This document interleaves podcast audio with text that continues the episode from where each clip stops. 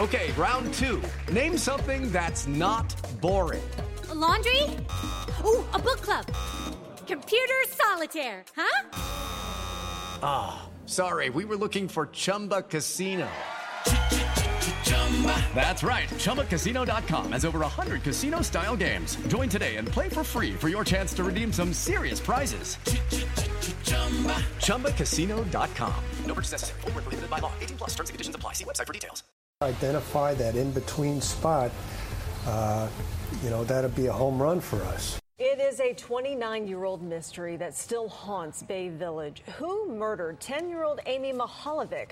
The decades long search for her killer has drawn national attention. Channel 3's Ray Strickland explains how a new podcast chronicling the crime is now giving new hope to her family. Ray. Renewed hope for sure, Alina. Now, this podcast is called Who Killed Amy Mihaljevic? Her family, police, the FBI, they still don't have an answer. But tonight, the man who created this podcast is hoping to blow this case wide open. Uh, it doesn't take much to get me teary eyed uh, uh, trying to relive the past, even after 29 years, almost 29 years. Yeah, it's. Uh, it's been nearly three decades of heartache for Mark Mihaljevic. Tough pill to swallow. 29 long years since his daughter Amy was kidnapped from a Bay Village shopping center and murdered. But now he has new hope the case might still be solved thanks to a podcast created by independent reporter Bill Huffman. Never giving up hope has to do with the people that are behind the scenes, still making things happen. And this has never been a cold case. This has never been a cold case. It's always been an open worked case. Huffman created the new podcast, Who Killed Amy Mihaljevic, for very personal reasons. He grew up in Bay Village. He was around Amy's age when she died. Huffman remembers it like it was yesterday. And our teachers, you know, feared every kid being the next Amy. The podcast will chronicle the story from the very beginning. He talks to key players in the case on what's new and how close they are in solving it. His goal. I just wanted to do something that I knew and that I could maybe provide some closure to a story that has basically haunted most of our childhood's lives. And for Amy's father, he hopes the right person is listening. Just takes that one person. There's no person that can keep this kind of secret for 29 years and not tell somebody that that uh, they caused this to happen. And police, they're hoping the right person is listening too. They tell me this is very much still an active case. In fact, Amy's picture can still be seen throughout the Bay Village Police Department. Now, police, they're in favor of this podcast. They say more people, the more people to know about it, the more they can help. Now, if you want to check out this podcast, you can find it on our website at WKYC.com and on our app. Russ? Thank you, Ray. Slow Burn Media and Bill Huffman present this week's episode of Who Killed Amy Mihaljevic, Episode 2. If this is the first time that you are listening to Who Killed Amy Mihaljevic, please go back and listen to Episode 1. It will help make this episode make a lot more sense. Previously on Who Killed Amy Mihaljevic. We immediately took this as a, a as a missing person report and acted that way. And then you've got two of her classmates who saw Amy, saw a man approach Amy. In the kitchen there, the phone was hanging on the wall in the kitchen. We didn't have, it's not like we had wireless. And uh, Margaret uh, camped right below that uh, phone that night in the kitchen floor, waiting for the phone to ring. They talked about that uh, she had $45 to spend and she was going to go to the mall. So there's some pretty specific details within that conversation that she relayed to her friends. Amy was last seen at the Bay Village Square Shopping Plaza, a popular after school hangout for kids. She reportedly told classmates it was here that she was to meet a family friend who would take her on a shopping spree. Fifth grader Amy Mihaljevic went to Bay Village Middle School on Friday wearing green pants, a lavender and green sweatshirt, and carrying a denim and red backpack. Police found Amy's bike locked up at school, but they haven't found Amy is that if it is humanly possible to solve it, it will be solved. On this week's episode of Who Killed Amy Mihaljevic, Amy's case goes national, and the search intensifies and reaches an unprecedented level. I'm John Walsh asking for your help. If you've seen this child, Amy Mihaljevic, please call 1 800 The Lost. There is a reward.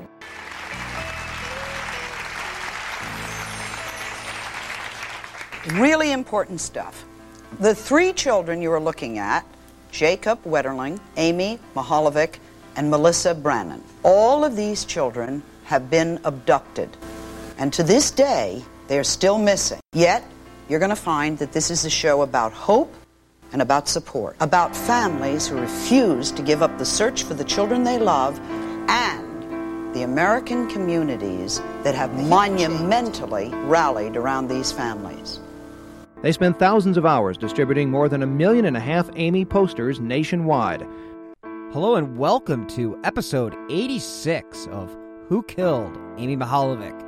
I'm your host, Bill Huffman, and this is a slow burn media production. Generally, I run under the moniker of Who Killed, but originally this show was built around the case of one Amy Renee Mihaljevic, who was abducted on October 27, 1989, from the Bay Village Square shopping plaza in Bay Village, Ohio.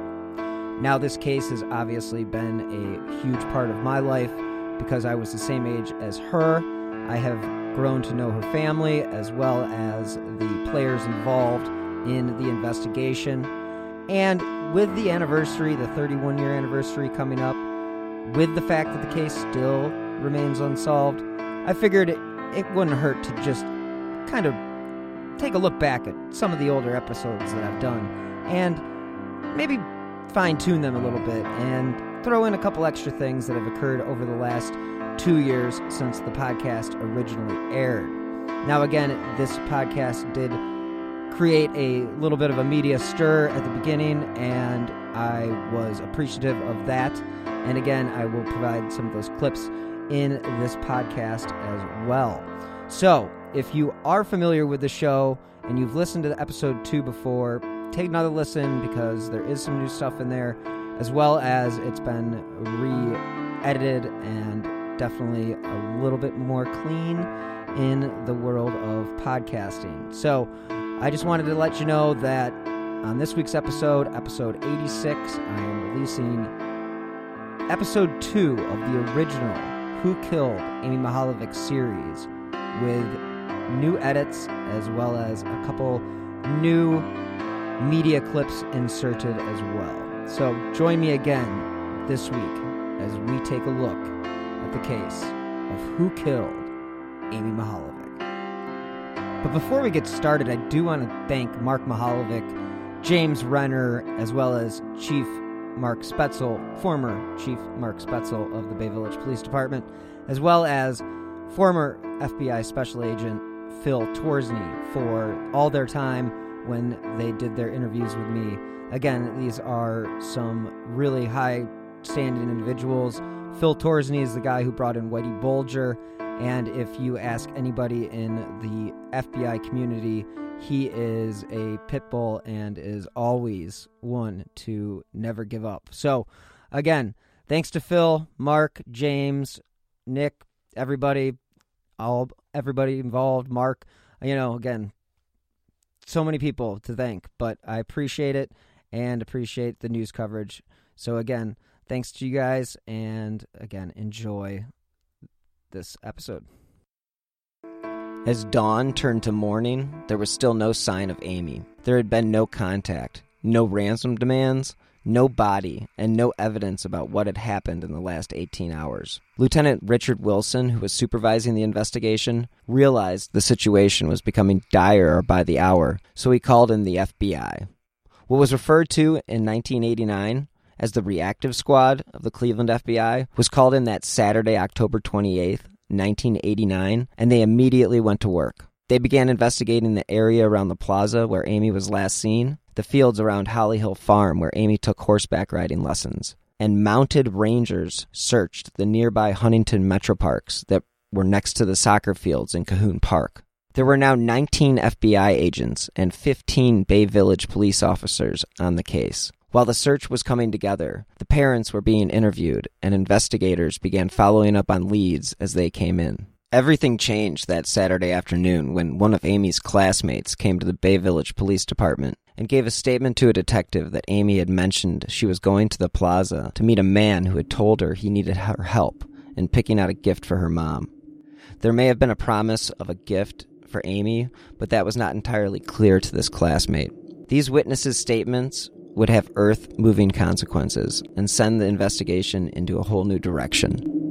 Plus, this just ramped up the pressure to find Amy because it was very clear that this abduction wasn't random and that Amy had actually been lured to the plaza. The story of the phone caller was also verified by another classmate, as well as Amy's brother Jason, who had overheard Amy talking about it. With the police and the FBI now working together, there was hope that they would be able to trace the phone caller or find any similar cases and eventually find Amy.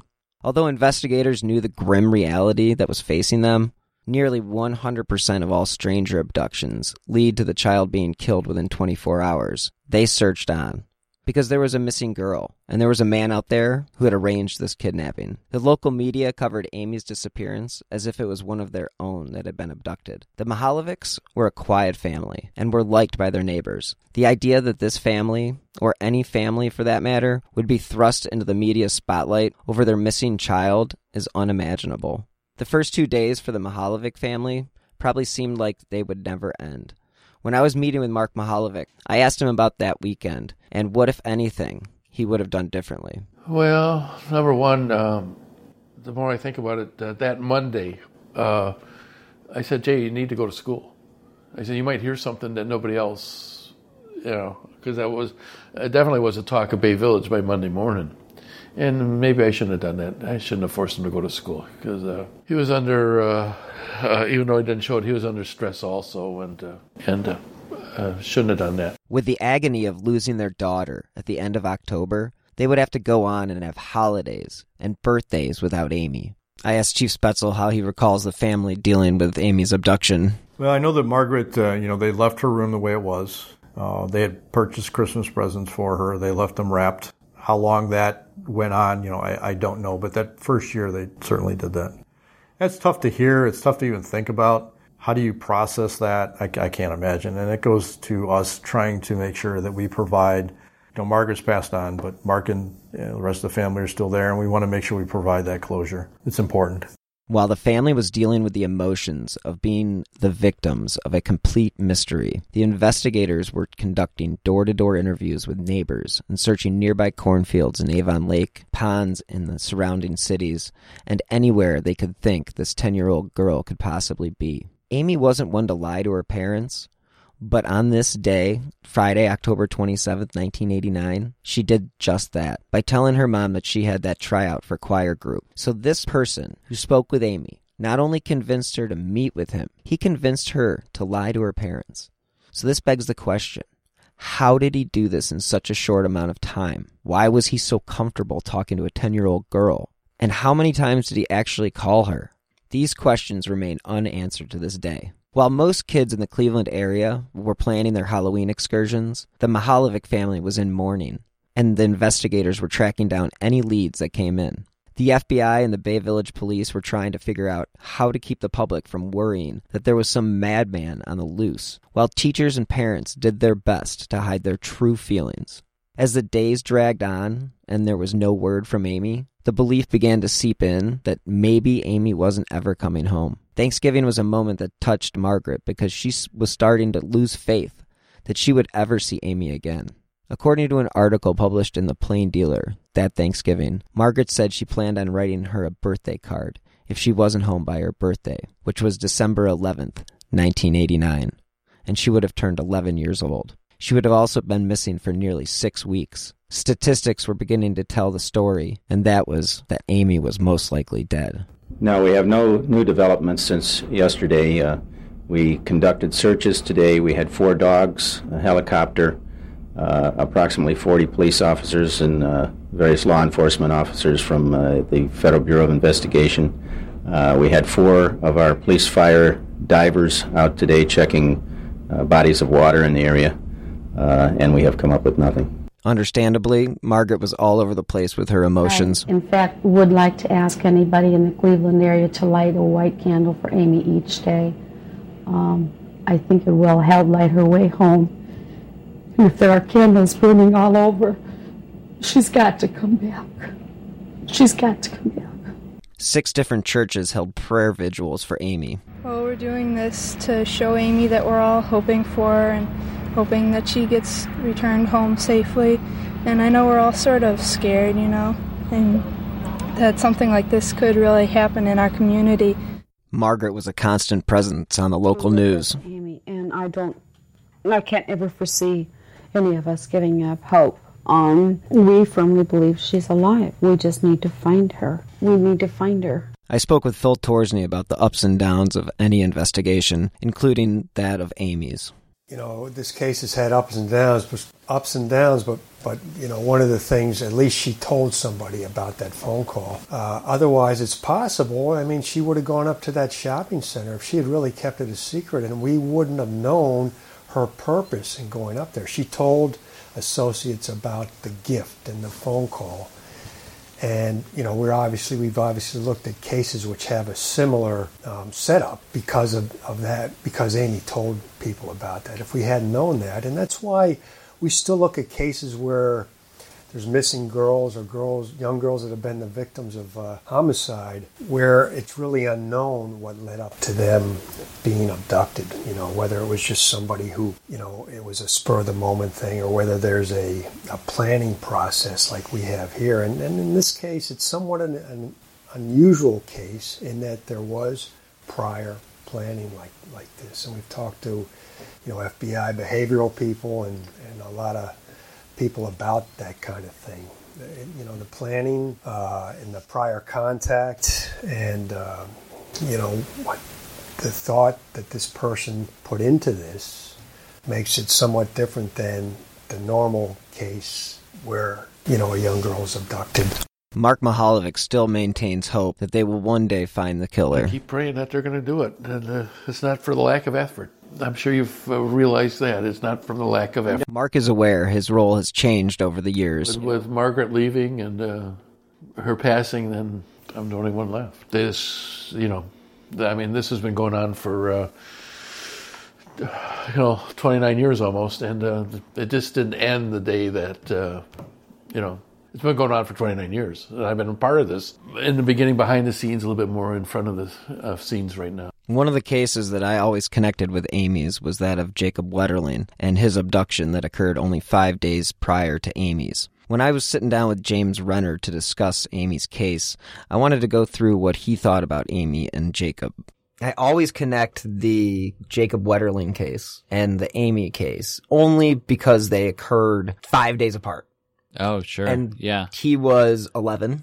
Yep. She was 10. I mean, I rode my bike around with my buddies, and this guy Yeah. abducts him with his buddies there. Yeah. And then they.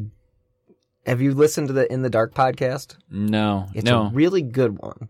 And Okay. Madeleine Baran, she hosts it, and it's basically a detailed version of the case. And he ta- she talks to Patty and her husband. And the thing about that case that always, you know, once the information came out, he killed him within like an hour of abducting him wow. because he freaked out because Yeah. he had a police scanner in his car and he started hearing these reports and heard, saw, and then heard a siren or saw a police car. I think he saw a police car and then just shot him. I mean, he did sexually assault him Yeah. first, but and then it took 27 years to find him, but they searched for 27 years and then for him to have already been dead Yeah. within an hour. It's just like, at least with Amy's case, her body has been found. Yeah. So, you know, there's no closure there, but it, cause her killer hasn't been found, but I don't know. we, we don't have to wonder if she's still out there like the women in Cleveland who were just tortured for 10 years. You mentioned the first time that we spoke about a creepy neighbor that may have been involved with Amy's disappearance. Can you expand? Well, there was a uh, a lawyer that lived next door to us, and uh, uh, he was different. I mean, he, he always had every couple months he had a different girl living in with him, and uh, uh, never did any maintenance on the house. Uh, in fact, uh, I don't know if this is ever. One night during the investigation, I don't know if it was the, I think it was the FBI, but they actually parked their car in our driveway so they could watch the house next door to us. The FBI parked in your driveway? Uh, they spent all night in our driveway watching that house. They were suspicious. It was a possibility because the guy was off center, just different. You wouldn't want him as your lawyer, that's for sure. Did he ever make any like comments to your? Oh, he he already said hi to you. How was Jason handling all this? You know, I don't know. Uh, uh, uh, there's things I would do differently about how I handled it with Jason or whatever, and he was sort of left out in the. You know, we asked him about what might have been going on. I don't really know, uh, and the chief would probably know, but I don't think they really um, questioned Jason. They might have, well, you know, what a little bit, but they they didn't go too in depth with him about what might have happened. Margaret became the spokesperson for the family. We love you, Amy. We love you. We support you. We send everything good out of our hearts to you. Send some message, find some way to come home. I ask, as Amy's mother on this, her 11th birthday, to give us the gift of that information. The best gift that can be given Amy today is her safe return to our family. Margaret refused to give up hope. You spend 24 hours a day crying your eyes out and saying, Why? Why me? Why me? Why my Amy? And I guess there is no answer to that question because uh, this is proven it can happen anywhere, anytime. But um, after a while, you still cry. It it also could be that she and you know I think the police are kind of leaning this way, you know, lately.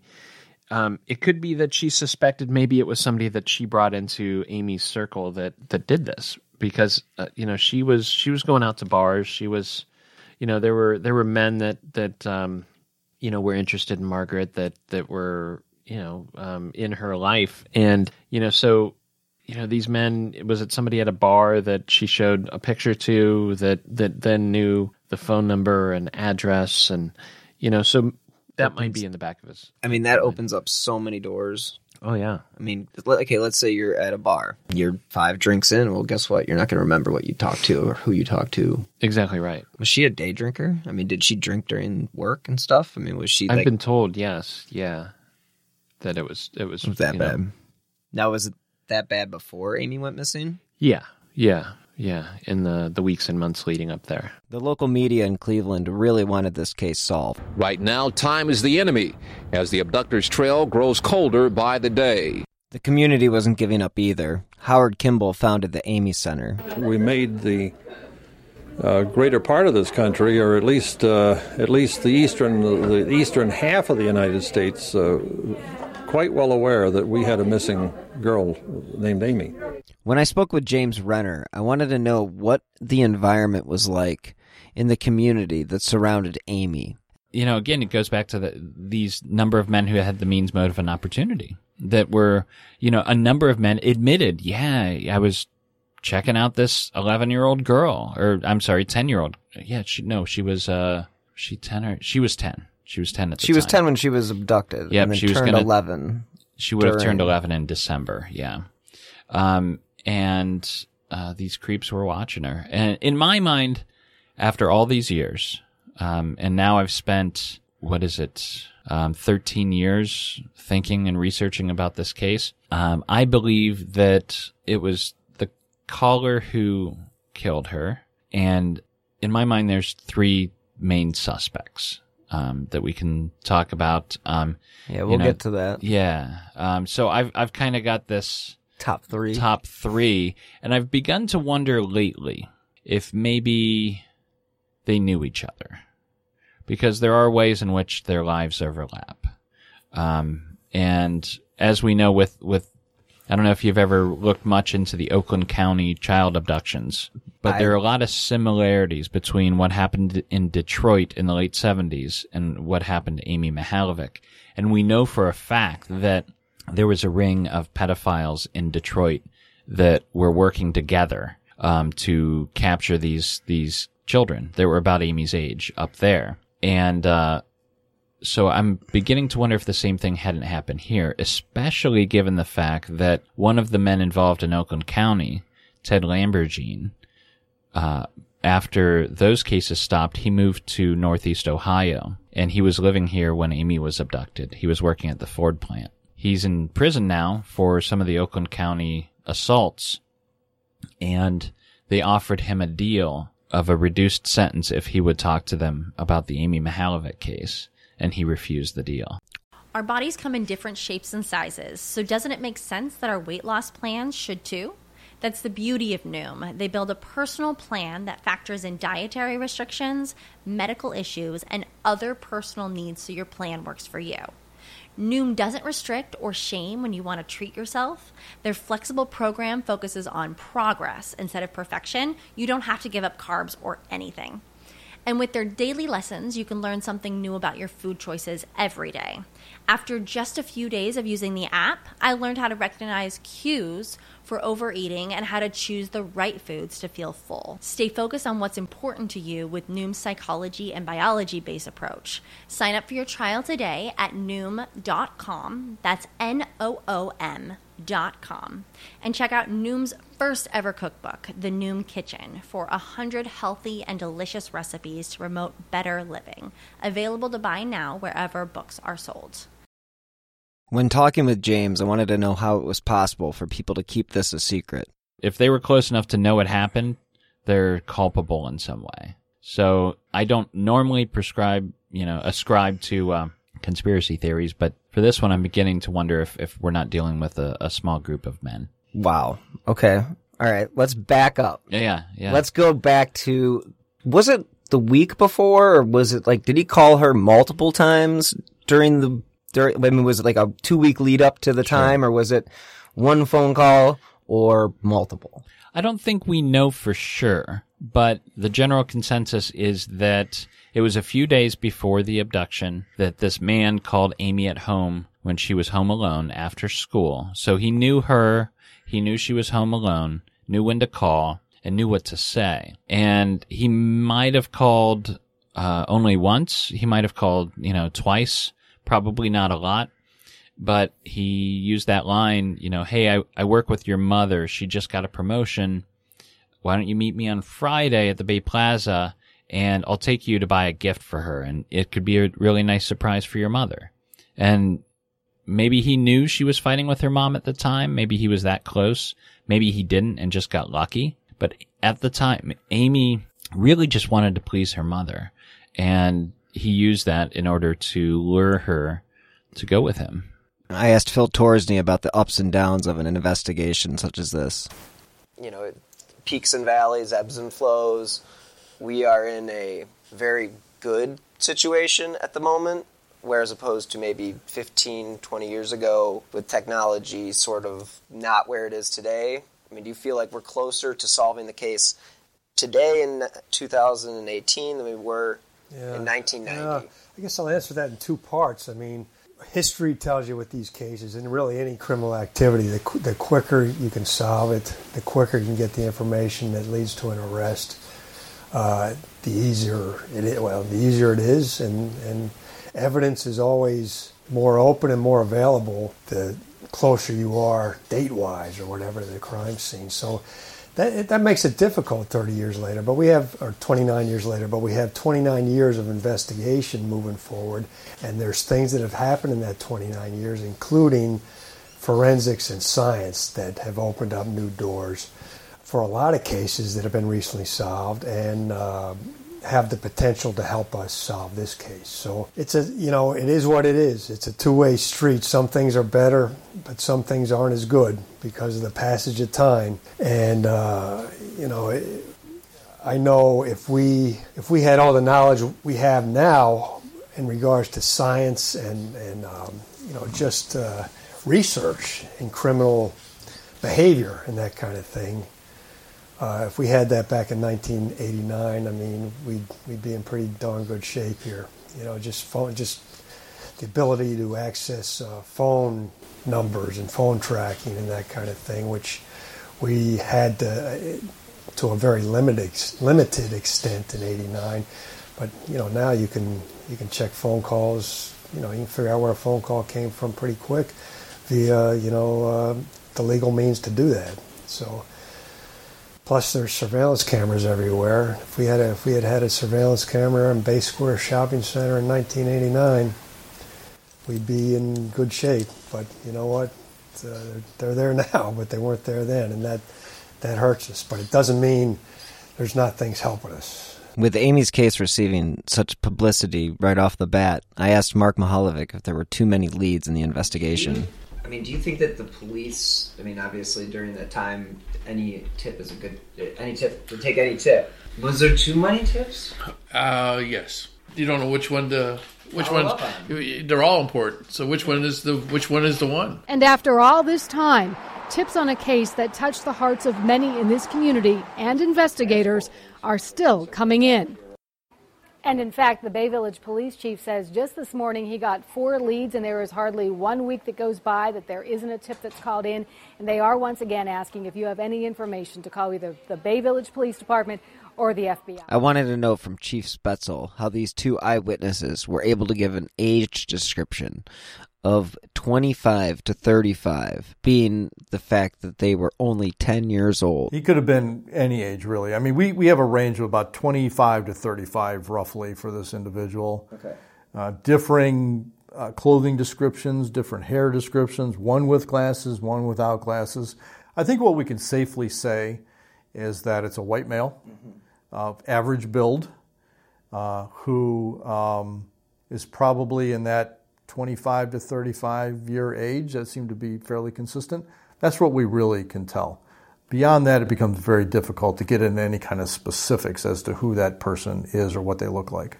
The fact that this abductor used Margaret as the conduit to the meeting that led to Amy's abduction makes me believe that this abductor may actually hail from Mark's background and not Margaret's. I'd say anybody that was one person away from the Mihaljevics should have been looked at at, at one point, and if they haven't, they should be looked at. Um, now, I, I think you're asking, you know, what did they ever look at anybody that worked with Mark Mihaljevic? And the answer to that is definitely yes. So you know, in the in the famous picture of Amy that we've all seen, she's wearing these horsehead earrings, these turquoise horsehead earrings. Those were actually given to her by um, a man who had worked with Mark Mihaljevic at one point. And he had, if I'm getting the story right, I believe he had a daughter about the same age, and they were both into horseback riding. So he got, I think he got a couple sets of these, and he gave, I think he gave his daughter one, and then they gave Amy the other set. So, you know, when they when the police heard about this, of course, Conspicuous story if uh, you end up with those horse earrings. yeah, right, right. I mean, just saying, oh yeah, of course I bought two pairs. So they definitely looked into him, but I've talked to him on the phone, and he's married. He seems like a real decent guy. Um, Mark doesn't have anything bad to say about him, so um, you know I don't think he's a serious suspect. But that just shows you that they were very much taking a look at you know, Mark's coworkers as well as Margaret's. I still can't get over the fact that Amy was lured to the plaza with one or more phone calls, knowing that she had never lied to her family, and the fact that she actually went out of her way to do so on that day, October 27th, 1989. It just makes me think that this person had more to do with the Mihaljevic family than anyone may have realized up until this point. It's just bizarre in in the sense that well, one, how he was able to get her to actually go along with it, Mm-hmm. and then two, the fact that he had tried it before with other girls. Yeah, yeah. So that that that becomes, in my mind, the most important clue is he before Amy's abduction, he was calling um, a number of other girls that were Amy's age, kind of looked this similar in in appearance, and uh, the, these other girls were from North Olmsted, which is one township south of of Bay Village. So uh, the key to finding out the identity of Amy's killer is figuring out how the girls in North Olmsted intersected with Amy in Bay Village because they must share some sort of habit, you know, uh, of of going someplace. And because this this man, whoever he was, had to have known all these girls and had to have had a way to get their phone numbers. So uh, there's a couple ways in which they do overlap. Uh, one of the ways is the Lake Erie um, uh, Nature Center, which is in Bay Village, right? The Little Nature Center. Um, all these girls had visited the Nature Center in the weeks leading up to Amy's abduction, and at the time there was a log book that the kids could go in and sign their name, number, and address in order to get on the mailing list. And some of these girls did that. So was he connected with the nature center and did he see these girls walk in and get their numbers that way? Another way in which they're connected is by one of these top suspects who the police didn't even know about until after my book came out. And, uh, I, I fought to put a specific name in the book and the editor didn't want me to put it in because he's like, this name only appears once. Do we really need it? I'm like, you never know what's important. So let's get it in there. And it was the name of Amy's riding instructor at Holly Hill Farms. Um, which is where she took horseback riding lessons.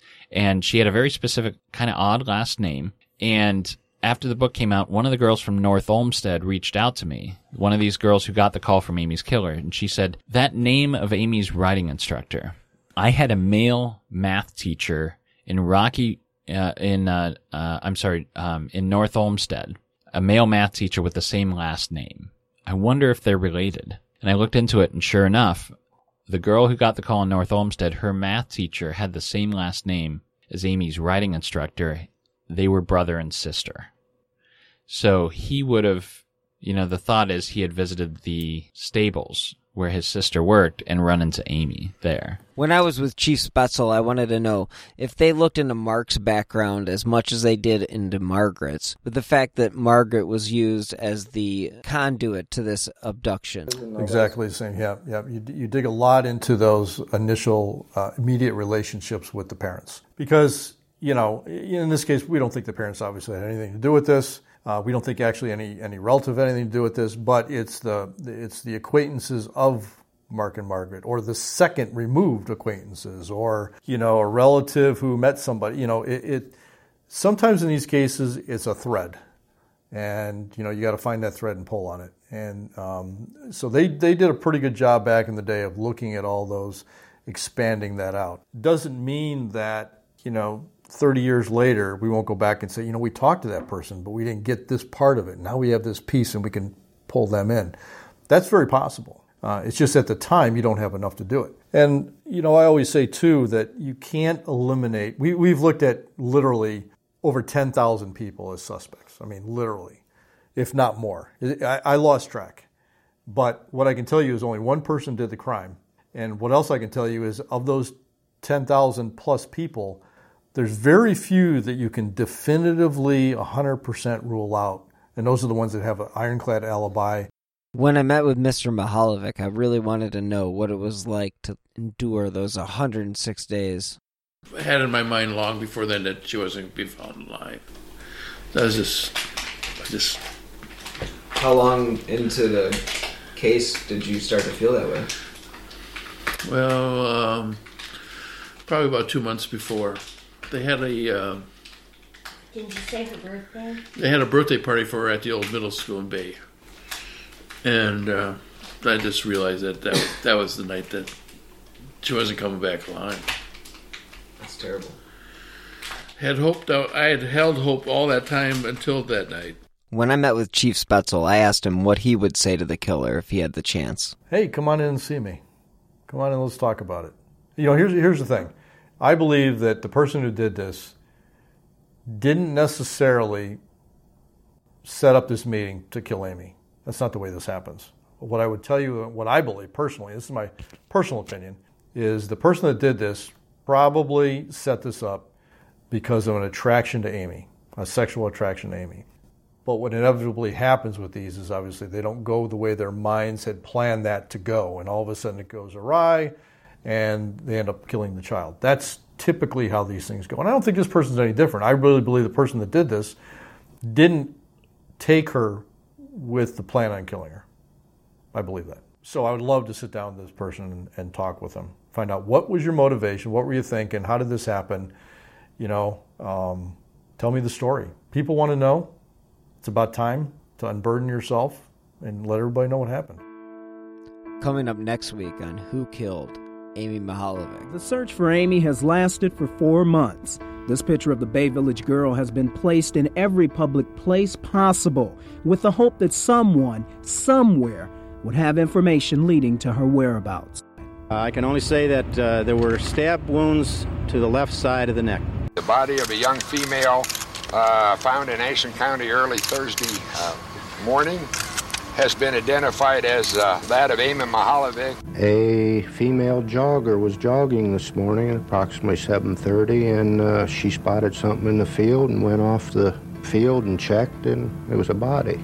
The halls were noticeably quieter, a sign the students have learned a disturbing lesson about life and the tragedy it sometimes holds. Being kidnapped and she, she's with God now, so it'll be fine. Just sick. Hope We they just find him anything. and um, arrest him. Basically, picked up anything that was not natural that would have been there anyway. So all that was collected. And you don't know why. You know, you're just hoping that someday it'll it'll, it'll play a, a part in it. And uh, we all met back at the house there on Linford.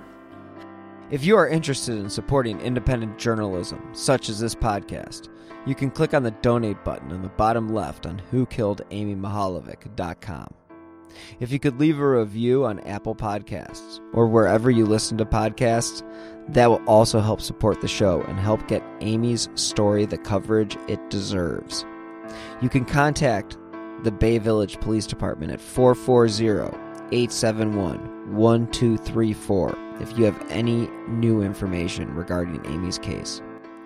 The FBI is offering a reward up to $25,000 for information leading to the arrest and conviction of the individual or individuals responsible for the death of Amy Renee Mihaljevic.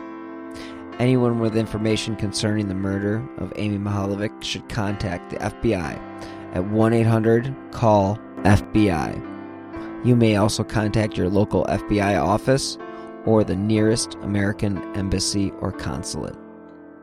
Thank you for listening to this week's episode of Who Killed Amy Mihaljevic.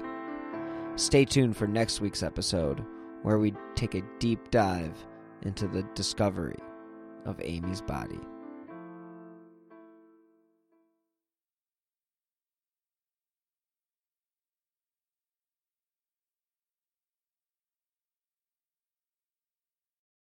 With the Lucky Land slots, you can get lucky just about anywhere. This is your captain speaking. Uh, we've got clear runway and the weather's fine, but we're just going to circle up here a while and uh, get lucky. No, no, nothing like that. It's just these cash prizes add up quick. So I suggest you sit back, keep your tray table upright, and start getting lucky. Play for free at LuckyLandSlots.com. Are you feeling lucky? No purchase necessary. Void where prohibited by law. 18 plus terms and conditions apply. See website for details.